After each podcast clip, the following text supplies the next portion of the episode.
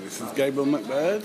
Not done a boo for a little while, but I'm in a place where I actually have audio booed, I think once before, called Blancas, which is in Leyton High Road in Leyton.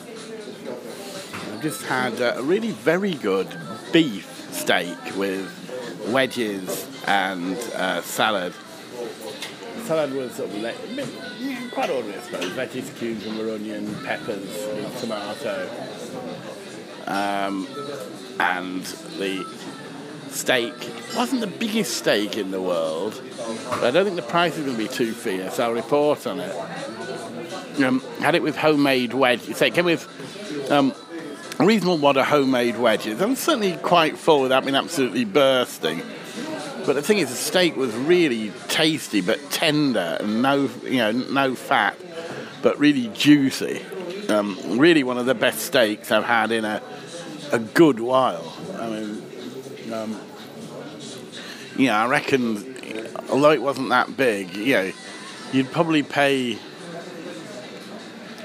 I'd certainly expect to pay 17 or 18 quid for it with the salad and everything, at least quite possibly 20 when you take into account all the all the trimmings if it was in a you know a restaurant in the you know kind of more centrally in London.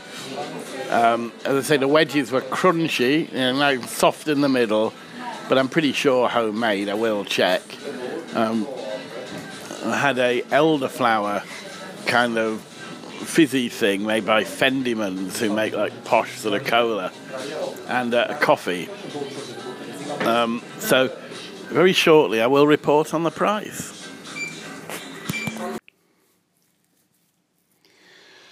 So, I'm now back at home, sweet home, after my uh, visit to uh, um, in Leyton.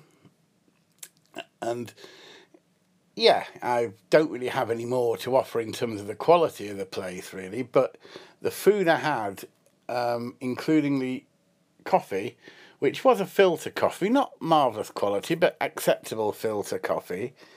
And uh, um, this Fentimans drink, you make the posh kind of colas, and only about a couple of quid or so. Um, it's just an elderflower and something.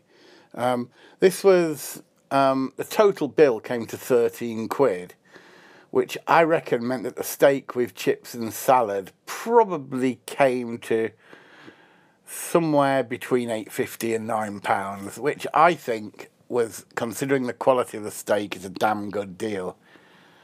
It may well have only been a six a six ounce or seven ounce steak but yeah i'd say it was good enough quality that if you went to a posh place you could quite easily pay certainly 18 or 19 quid for it with all the trimmings. So yeah i'm not moaning at all there isn't an alcohol license there, and I don't know that you can bring alcohol in.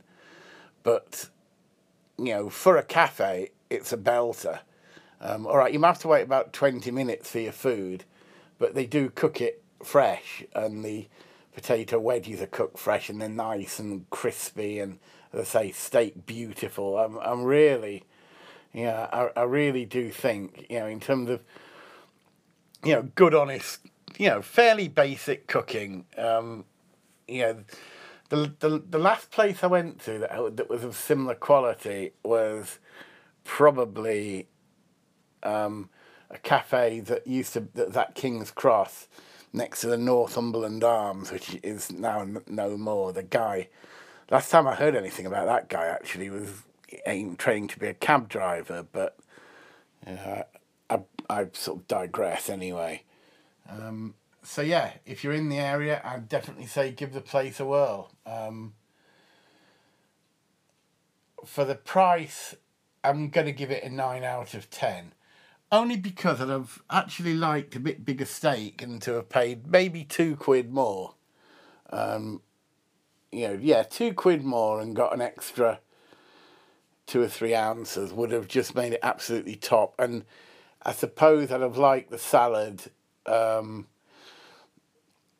the salad was a bit a bit bland, and I perhaps liked some vegetables instead. But I'm, you know, I'm I'm splitting hairs a little bit here, really. um, yeah, it's un- undoubtedly worth a feed.